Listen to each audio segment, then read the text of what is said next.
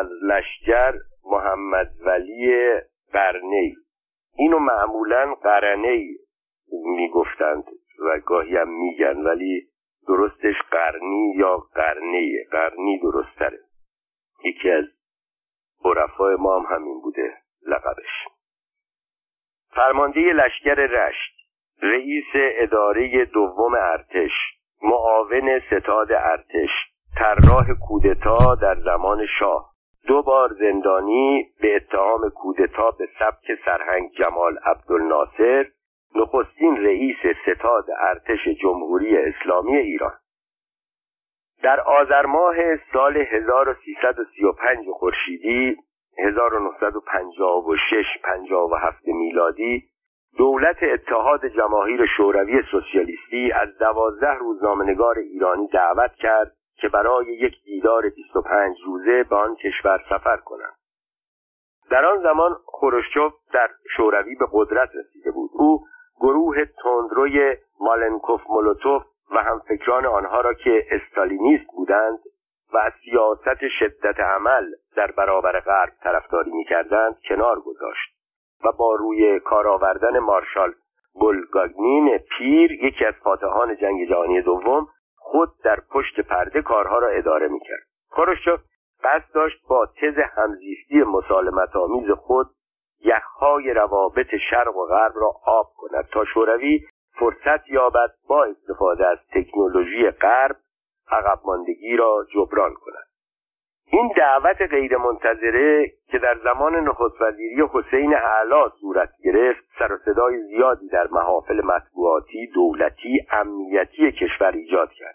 دولت که مایل بود رابطهاش را با اتحاد جماهیر شوروی بهبود بخشد بعد از وقایع آذربایجان و ماجرای نفت شمال رابطه ایران و شوروی همچنان تیره بود.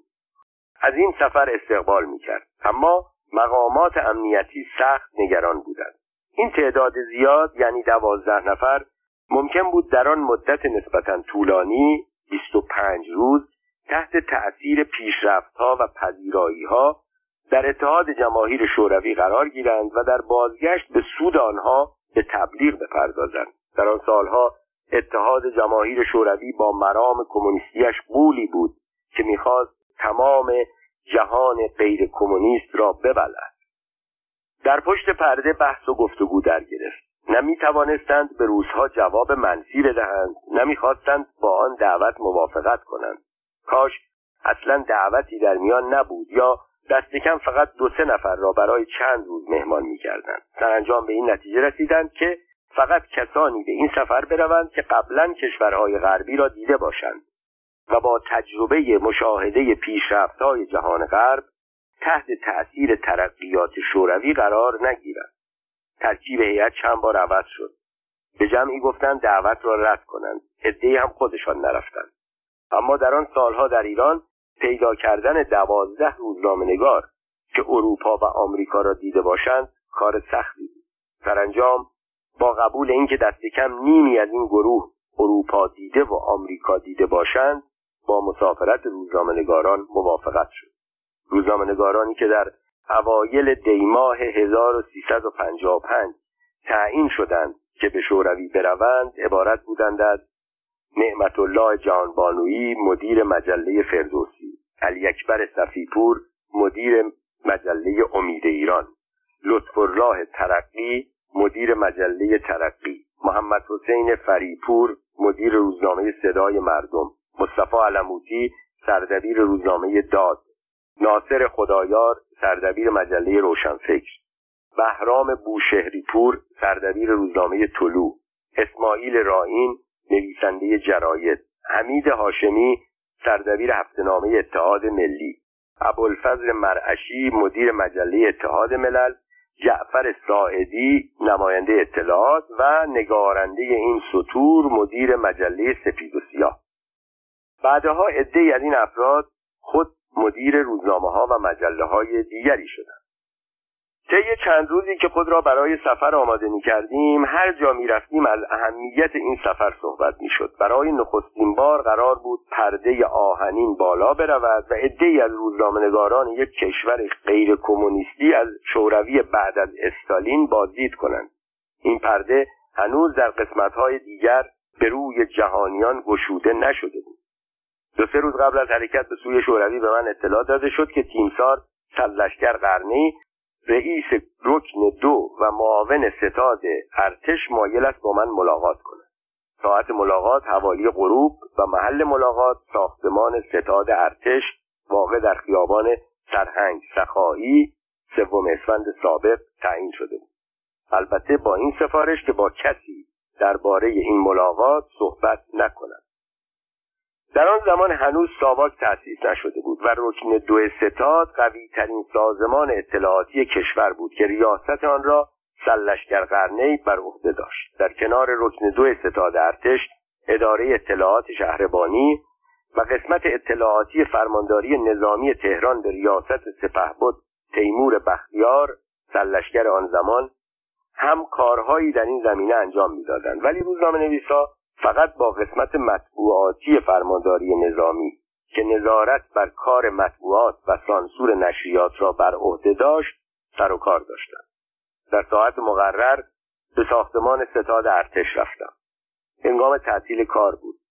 در نتیجه اداره خلوت جهانبانویی و صفیپور هم دعوت داشتند. بلافاصله ما را به اتاق سلشگر قرنه راهنمایی کردند. اتاق بزرگی بود و میز کار بزرگی در قسمت شمالی آن قرار داشت.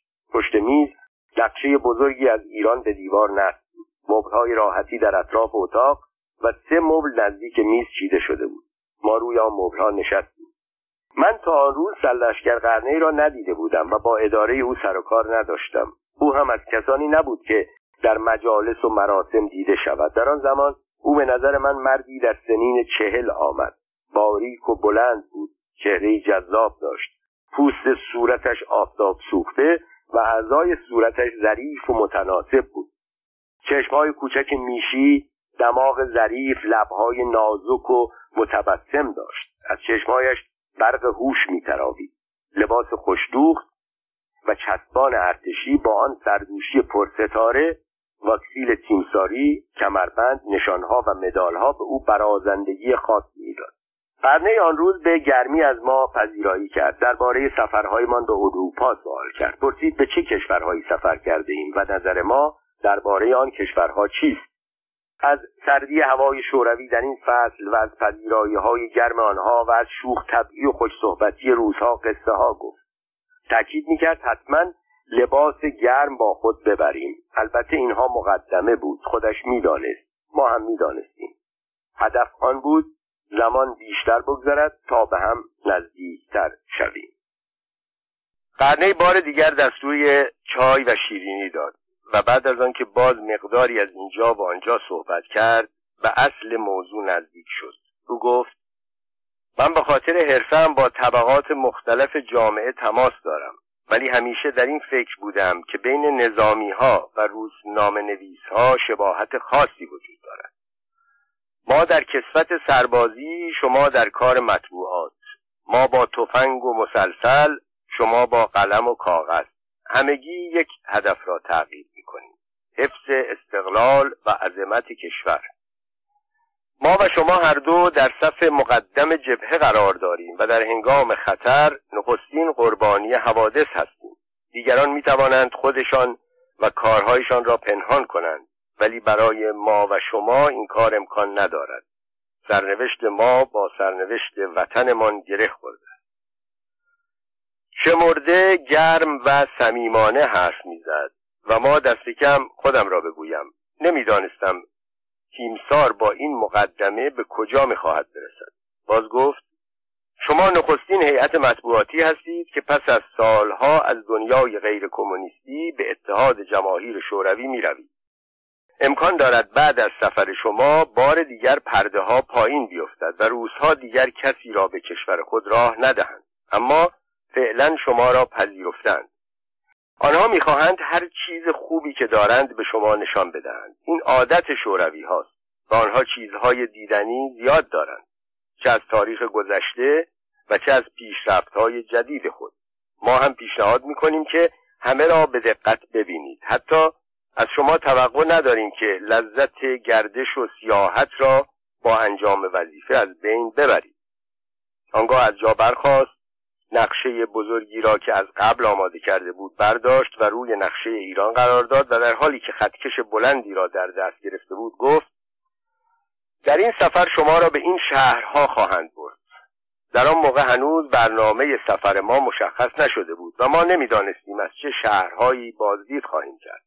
ولی بعدا که به شوروی رفتیم دیدیم 90 درصد پیشبینی های سلشگر قرنه درست آنگاه با خطکش به قسمتی از نقشه که مسکو و لنینگراد سن پترزبورگ فعلی را از هم جدا می کرد اشاره نمود و گفت یکی از برنامه های مهم شما در این سفر بازدید از لنینگراد است. در این مسافرت ها شما را با اتومبیل با ترن و مخصوصا با هواپیما جابجا خواهند کرد. اتحاد جماهیر شوروی کشور وسیعی است. فاصله شهرها از یکدیگر زیاد است.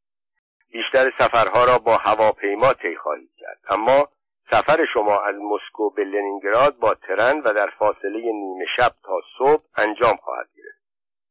آنچه که من از شما روزنامه نویسهای وطن پرست می‌خواهم کار کوچکی.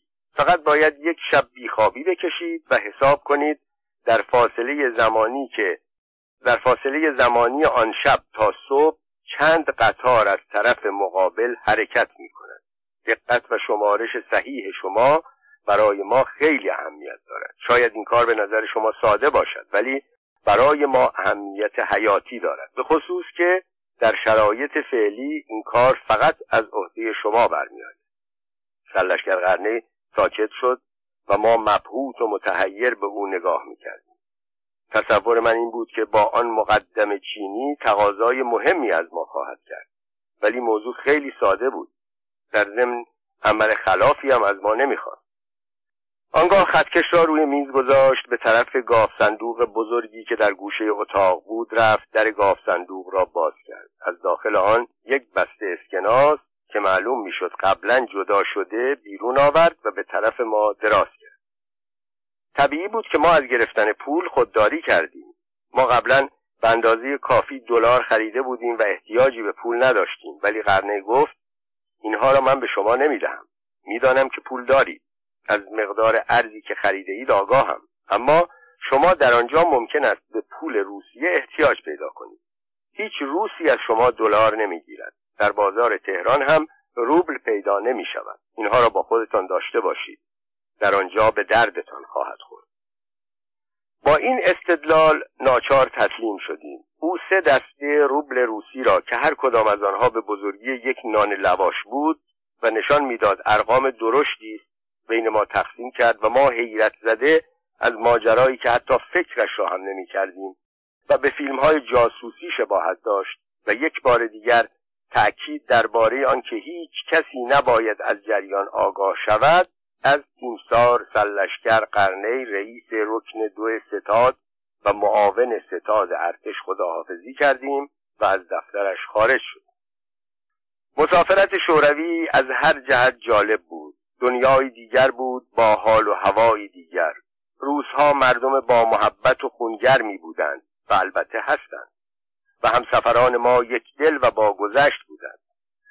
میزبانهای ما هر وعده غذا را با نطق و هر نطقی را با ضرب المثل شروع می کردند و با لطیفه به پایان می رسندند. روزها وقت ما به بازدید از دانشگاه ها، کارخانه ها، صدها، پل ها و مراکز ورزشی و چاهای نفت میگذشت که همه در نوع خود البته به گفته آنها معتبرترین، بزرگترین، بلندترین، درازترین، وسیعترین، مهمترین، عمیقترین و ترین و ترین در جهان بودند. این از خصوصیات دیکتاتوری هاست که به ظاهر مسائل بیشتر اهمیت می‌دهند. مقایسه همیشه با آمریکا بود. برنامه شبها جالبتر از روزها بود. اپرا کنسرت تئاتر سیرک و اما خوشترین ساعت شبانه روز برای ما و حتما برای مهمانداران ما موقع نهار و شام بود. صرف غذا به خصوص شبها دو سه ساعت طول می‌کشید. سفره همیشه رنگین بود. انواع خاویارها انواع برشها انواع غذاها انواع دسرها و تیان نوتها و تستها و ابراز دوستیها. بعد از شام راهی کنسرت سیرک اپرا و تئاتر می‌شدیم. شبی که قرار بود از مسکو به لنینگراد برویم چون وقت حرکت حدود نیمه شب بود برنامه تئاتر یا اپرا نداشتیم. وقت ما همش در هتل و سر میز شام سپری شد. آن شب شام مفصلتر بود. یا مدتی که صرف شام خوردن شد طولانی تر بود.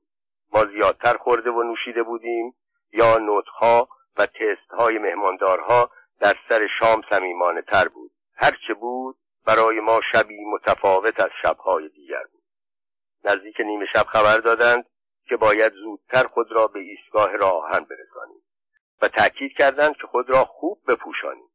آن شب سردی هوا بین 20 تا 25 درجه زیر صفر در فاصله خروج از ساختمان هتل و پیدا کردن اتومبیل و گذاشتن چمدانها در صندوق عقب آن احساس کردم کمرم از سرما تا شد.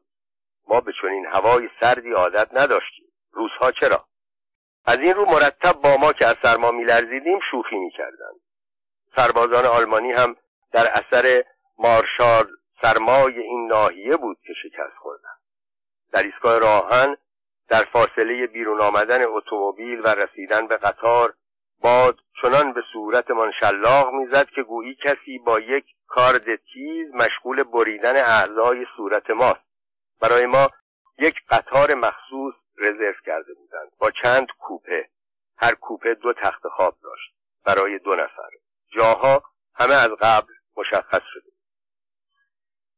گرمای مطبوع داخل قطار سورت سرمای بیرون را از یادمان برد و به خاطرمان آورد که آن شب برای ما یک شب عادی نیست. و ما سه نفر قبل از آن که کوپه های مخصوص خود را پیدا کنیم یکدیگر را یافتیم و با ایما و اشاره به هم یادآور شدیم که شب موعود فرا رسید کوپه گرم بود تخت نرم بود چرا خواب کورسو می‌زد و ما را به استراحت دعوت می‌کرد.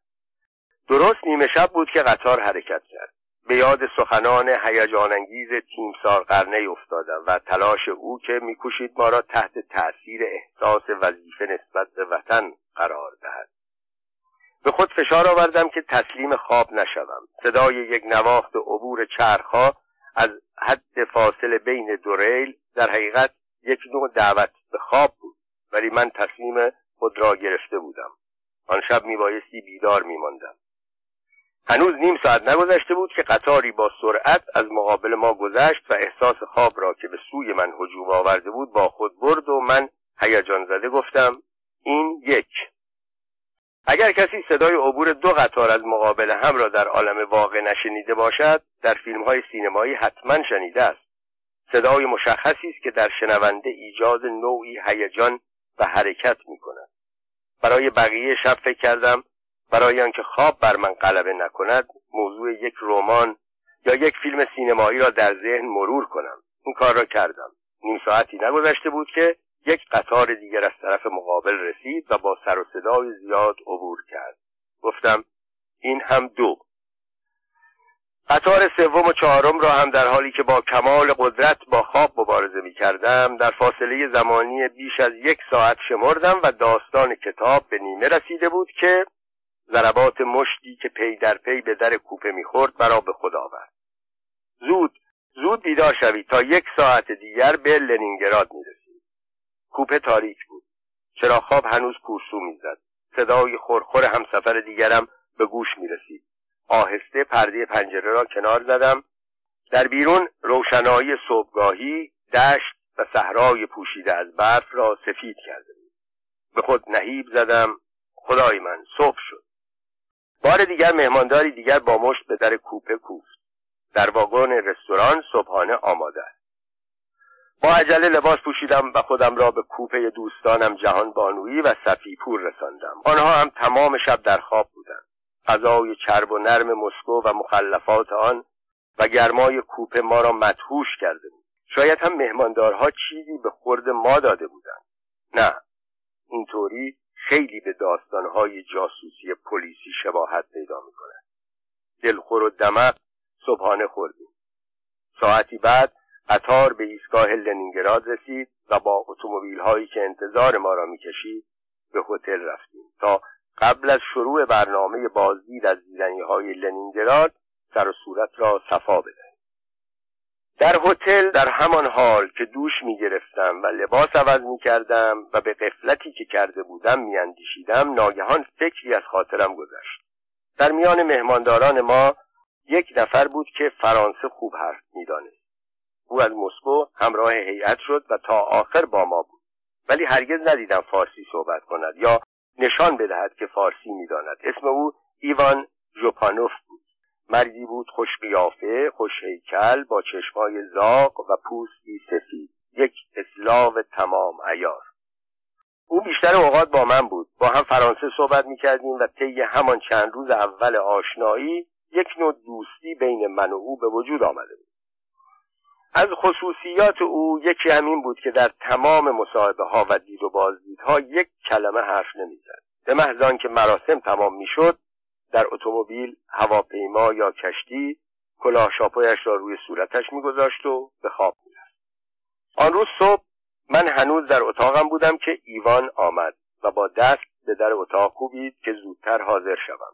در را باز کردم. دیدم در راهرو هیچ کس نیست. آهسته دست در جیب کردم و دست اسکناس های روسی را بیرون آوردم و به سوی او دراز کردم. نظر من این بود که اگر او به اسکناس های درشت طمع کرد بگویم اینها را به تو هدیه می دهم و بعدا نه همان ساعت و نه همان روز بلکه بعدا ضمن سوالات مختلف در زمینه های مختلف بگویم شبی که از مسکو به لنینگراد می آمدیم من از کسرت عبور قطار از سمت مقابل نتوانستم بخوابم. و آن وقت نه به طور دقیق بلکه دست کم تخمینی بپرسم که آن شب چند قطار از سمت مقابل ما حرکت کرد. اگر اسکناس ها را نمی گرفت می گفتم اینها را با خود از ایران آوردم و از تو می خواهم که با من بیایی برویم خرید بکنیم. اما ایوان تا چشمش به اسکناس ها افتاد مثل آن که برق او را گرفته باشد به زبان فرانسه گفت موسیو بزادی اینها را از کجا آورده ای؟ اینها خطرناک است. اگر ببینند اعدام می‌کنند. او آنقدر طبیعی حرف می‌زد که من اصلا به صداقت او شک نکردم. اسکناس ها را هنوز در دستم مقابل سینه او نگه داشته بودم که گفت زود اینها را از بین ببر وگرنه گرفتار می‌شد به اتاقم برگشتم. با شتاب در اتاق حمام را باز کردم و تمام آن اسکناس های را ریز ریز کردم. داخل توالت فرنگی ریختم و سیفون را کشیدم و فقط وقتی که آخرین پاره های اسکناس که با صدای قلقل آب بالا و پایین می‌رفت از نظر ناپدید شد نفس راحتی کشیدم. اما بلافاصله فکری به خاطرم رسید. رفقای من نکند آنها گرفتار شوند. خیلی زود از اتاق بیرون دویدم به سالن پذیرایی هتل رفتم. جهان بانویی را به کناری کشیدم و با عجله جریان را برایش تعریف کردم. حال او بدتر از من بود. گفت نزدیک بود بدبخت بشوم عین نقشه تو به فکر من هم رسید. اسکناس ها را به بوریس راهنمایی که همیشه همراه من است نشان دادم. او هم تا آنها را دید گفت تقلبی است. اگر بگیرند اعدام می‌کنند. من هم همه را پاره کردم در توالت فرنگی ریختم و سیفون را کشیدم. خلاص. ظاهرا بر پور هم ماجرایی نظیر ما گذشت. سفر ما در اتحاد جماهیر شوروی 25 روز طول کشید.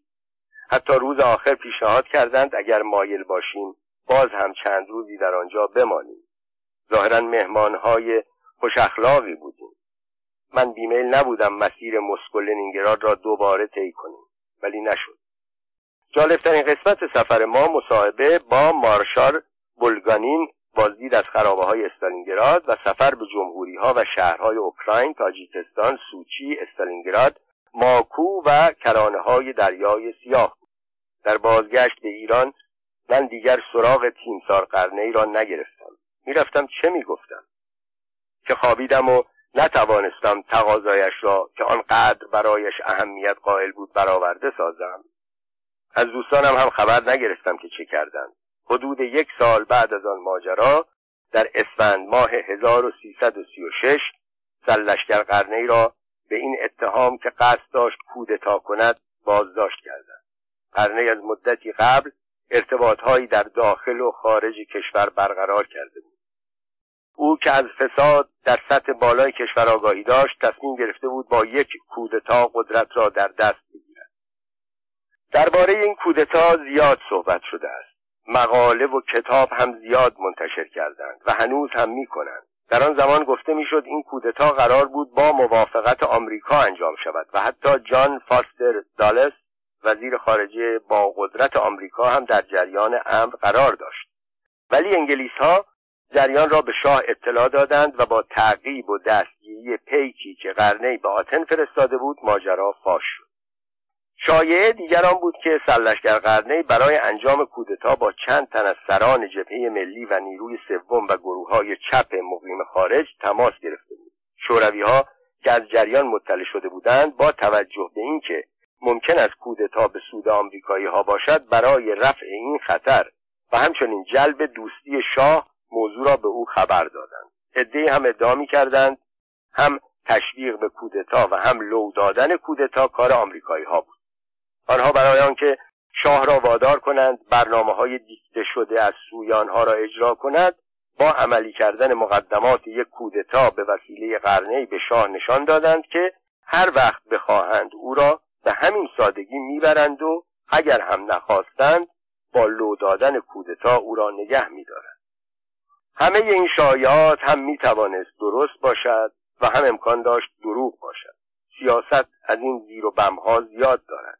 اسناد رسمی هنوز به طور کامل منتشر نشده است. در آغاز موضوع خیلی بزرگ قلمداد شد. از اعدام سلشگر قرنه صحبت می‌شد. ولی بعدا به عللی که مثل لودنده های کودتا. حقیقتش روشن نشد. دادگاه سلشگر قرنه را به سه سال حبس محکوم کرد و سلشگر قرنه در اسفند 1339 از زندان آزاد شد. ولی از آن پس شدیدن تحت مراقبت ماموران امنیتی قرار داشت.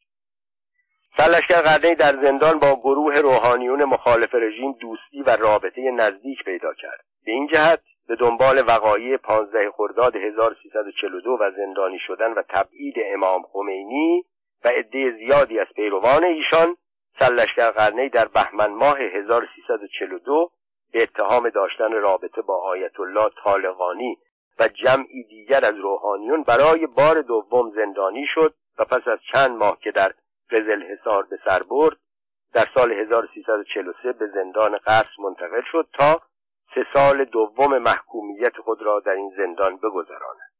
در اینجا بود که من پس از قریب هشت سال که از نخستین دیدارم با سلشکر قرنه میگذشت بار دیگر او را دیدم و این دیدارها تا چند ماه ادامه پیدا کرد.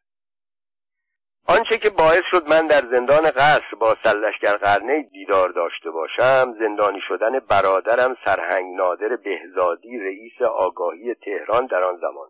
جریان محاکمه برادرم ماجراهای تلخ و شیرینی دارد که دادگاه های بلخ را به یاد می آورد و چون طولانی است در فصل دیگری به شرح آن خواهم پرداخت. در سال 1343 که سلشگر قرنه برای بار دوم در زندان قصر به سر می برد نمایشنامه مبارزه با فساد یک بار دیگر شروع شده و عدهای از رجال و نظامیان سرکش مانند ارتشبد هدایت سلشگر دفتری و دیگران زندانی شده بودند. اما در آن زمان که من برای ملاقات برادرم می‌رفتم در زندان قصر به غیر از سلشگر قرنه جمعی دیگر مانند سلشگر دفتری سرتیب علی اصغر مسعودی برادرم سرهنگ نادر بهزادی و عدهای از افسران ارشد ارتش و شهربانی به سر می بردند. در همان زمان احمد آرامش در قسمت عمومی بهداری زندان در بند محلی که این عده در آن زندانی بودند محوطه بود در قسمت شرقی زندان قصر که آن را با تور سیمی از باغ بزرگ زندان قصر جدا کرده بودند و یک تابلو پرمعنی در سردر آن به چشم می‌خورد روی این تابلو نوشته شده بود بهداری زندان قسمت بیماران روانی. در این محوطه جز همین عده و بعدها مهدی کوشانفر رئیس شورای عالی اصناف زندانی دیگری نبود. بنابراین جز آن که همین عده را بیمار روانی بدانیم چاره ای نداریم و ظاهرا هدف زندانبانها هم همین بود. درباره سلشگر قرنه قبلا مختصری شهر داده شد. او متهم شده بود که دوباره قصد کودتا داشته و این بار برای این منظور با روحانیون رابطه ایجاد کرده است. سلشگر دفتری ظاهرا به این اتهام محکوم شده بود که کارخانه باتری سازی نیرو را گرانتر از قیمت اصلی برای ارتش خریداری کرده است. سلشگر دفتری می‌گفت حاضر است این کارخانه را به چهار برابر قیمت خریداری شده به بخش خصوصی بفروشد. اما به قول عدهای محکومیت او هم مانند دیگر رجال سیاسی بود. ده سال بعد از 28 مرداد 1332 ادعا شده بود او وقتی در روز کودتا از طرف سلشگر زاهدی به ریاست شهربانی منصوب شده بود و در آنجا می‌رفت تا شهربانی را در اختیار بگیرد حکمی هم از طرف دکتر مصدق که با دفتری ها خیشاوند بود در جیب داشت که او را به ریاست شهربانی منصوب کرده بود.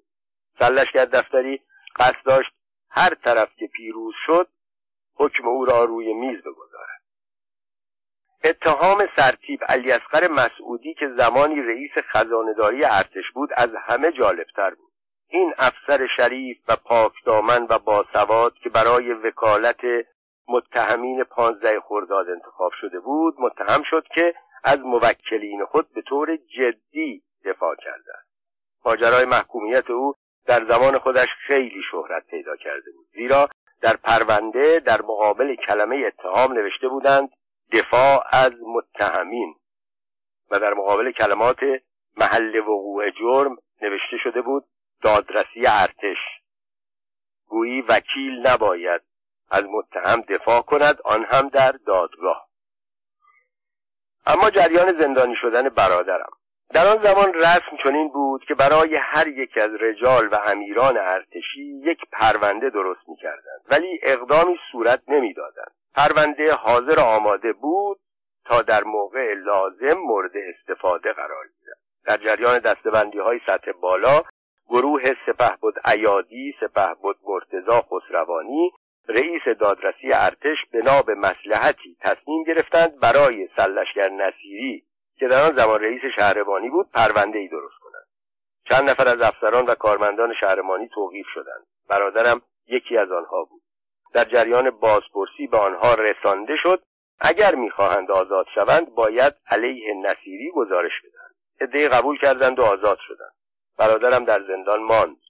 روزی سلشگر پرویز خسروانی در جریان یکی از براسم مرا دید. ضمن ناسزا گفتن به نصیری و ذکر این مطلب که در روز 25 مرداد 1132 که زندانی شد چقدر به شاه ناسزا گفته بود؟ به من گفت به برادرت از قول من پیغام بده تا وقتی که در ساختن این پرونده کمک نکند در زندان خواهد ماند. پیغام سلشگر خسروانی را به برادرم رساندم. او در کارهای اداری از من با تجربه تر بود. گفت اگر آنها بخواهند نصیری را زندانی کنند احتیاجی به این حرفها ندارند. اما من با قبول پیشنهاد آنها اول باید خودم گناهانی را به گردن بگیرم. آنگاه او را مسبب معرفی کنم. آنها به خاطر حرفهای من نصیری را نه برکنار می کنند و نه زندانی می کنند نوبت او هنوز نرسیده ولی مرا به استناد حرفهای خودم محکوم خواهند کرد. بگذار حال که من به عنوان قربانی انتخاب شدم با مردانگی محکوم شوم نه با عجز و التماس و به عنوان آلت فعل. در آن موقع من سخنان برادرم را نپذیرفتم. ولی وقتی همزمان با محکومیت بی سابقه برادرم به پانزده سال زندان دیدم سلشگر نصیری به درجه سپه بودی ارتقا پیدا کرد و به ریاست سازمان اطلاعات و امنیت کشور رسید دانستم که تجربه او در کارها خیلی بیشتر از من است. گروه عیادی خسروانی فقط می‌خواستند برای روزی روزگاری یک پرونده از نصیری داشته باشند و برادرم در این توطعه فقط یک تعمه بود که البته چون مقاومت کرد چوبش را هم خورد. تا وقتی که برادر من در زندان قصر بود هفته یکی دو بار به دیدن او می‌رفتم. در آنجا سرلشگر قرنه را هم می دیدم نخستین بار که به زندان قصر رفتم قرنه در گوشه ای از محوطه باغ بیماران روانی مشغول پیاده روی بود.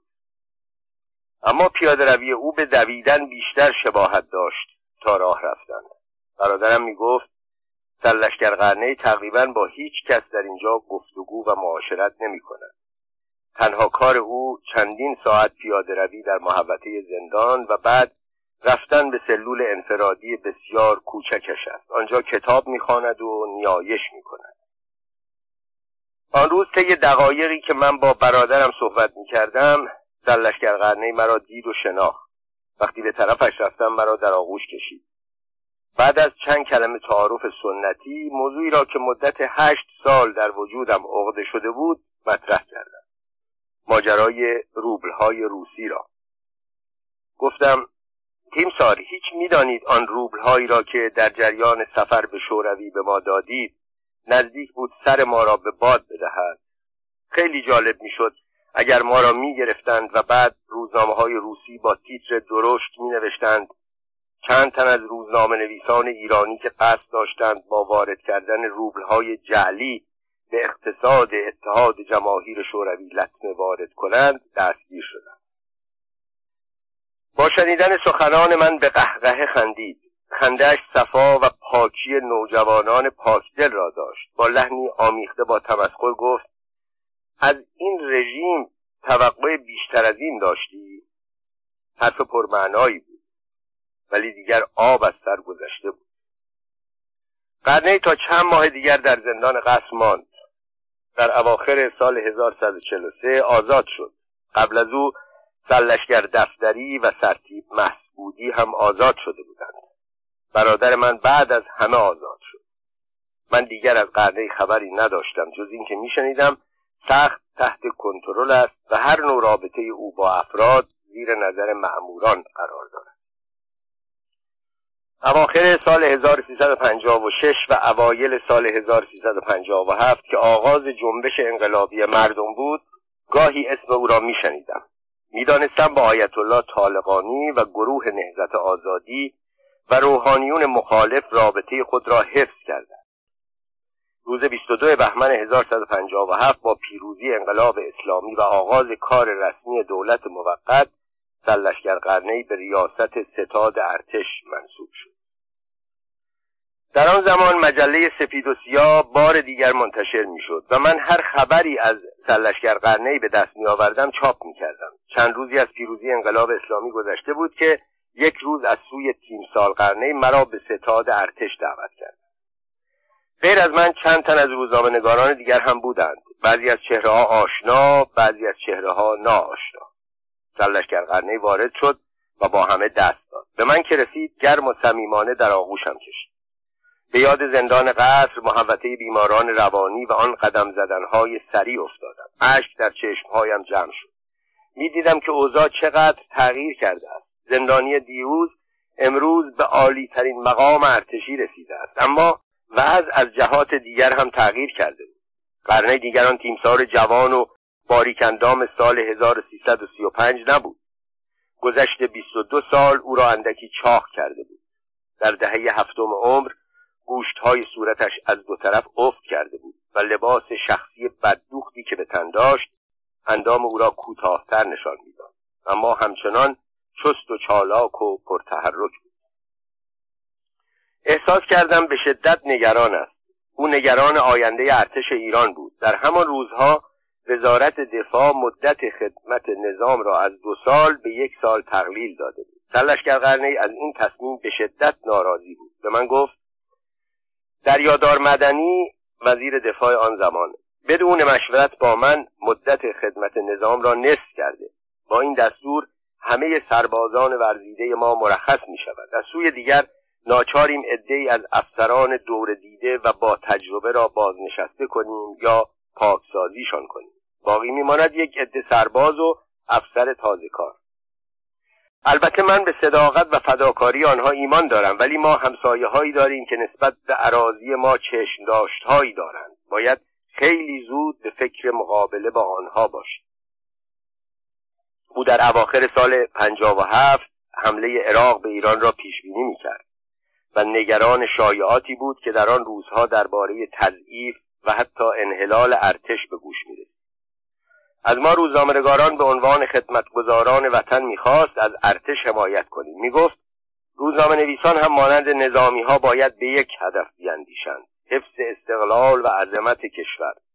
سخنانش شباهت به حرفهایی داشت که در سال 1335 برای تحریک ما می‌گفت. بعد ادامه داد در این چند سالی که من از ارتش دور بودم از نظر تجهیزاتی پیشرفتهای زیادی شده ولی ایمان و اعتقاد کم بود.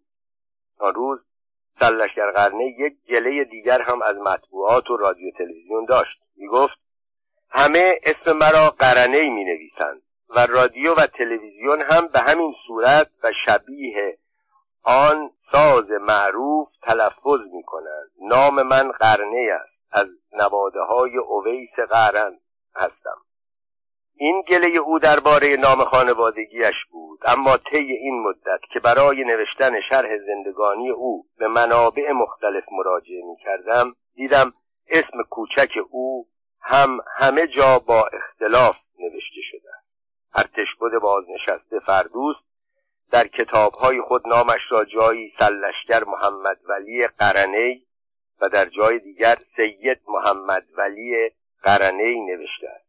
در کتابی که با عنوان ماجرای کودتای قرنه اخیرا منتشر شده نام او ژنرال ولی الله قرنه چاپ شده و در جای دیگر محمد تنها و جای دیگر ولی اما تقریبا همه جا قرنه در اوایل سال 1358 هنگامی که ارتش ایران از هر سو هدف قرار گرفته بود سلشگر قرنه یک برنامه همبستگی مردم با ارتش ترتیب داد. سربازان در خیابانهای پایتخت رژه می‌رفتند و شعار می‌دادند ارتش فدای مردم.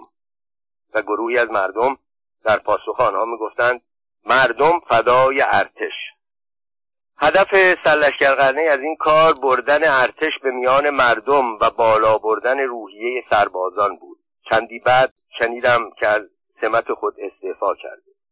درباره علت استعفا شایعه زیاد بود و حقیقت کم. و بعد یعنی چند روز بعد از استعفا در اثر بی احتیاطی هایی که از یک افسر اطلاعاتی بعید می نمود در آن روزهای پراشوب اوایل انقلاب که گلوله های بی هدف و با هدف از هر سو شلیک می شد او در خانهش به دست یک جوان که گفته می‌شد عضو فرقه فرقان بود ترور از شنیدن خبر کشته شدن او متأثر شدم. حیف بود. او می توانست در روزهای جنگ با عراق مؤثر باشد. گرچه جوانان فداکار ایرانی به آرزوهای او جامعه عمل پوشاندند و دشمن را از کشور بیرون ریختند. او رفت و ارتش ایران یک فرمانده فداکار و با ایمان را از دست داد. پانزده سال بعد از مرگ او از وی جز یادی در خاطره ها پلاکی بر دیواری از یک خیابان و نامی در کتابها که اغلب آن را هم غلط می نویسند باقی نمانده. ولی او از آن مردانی است که حافظ دربارش گفت هرگز نمیرد آن که دلش زنده شد به عشق ثبت است بر جریده عالم دوام ما. دل سلشگر قرنه به عشق ایران و به ایمان و عقیده زنده بود. پس همیشه در دل ایرانیان با ایمان جاوید خواهد ماند. او جانش را در راه وطن از دست داد. در مقابل نام نیک و درجه سپهبدی.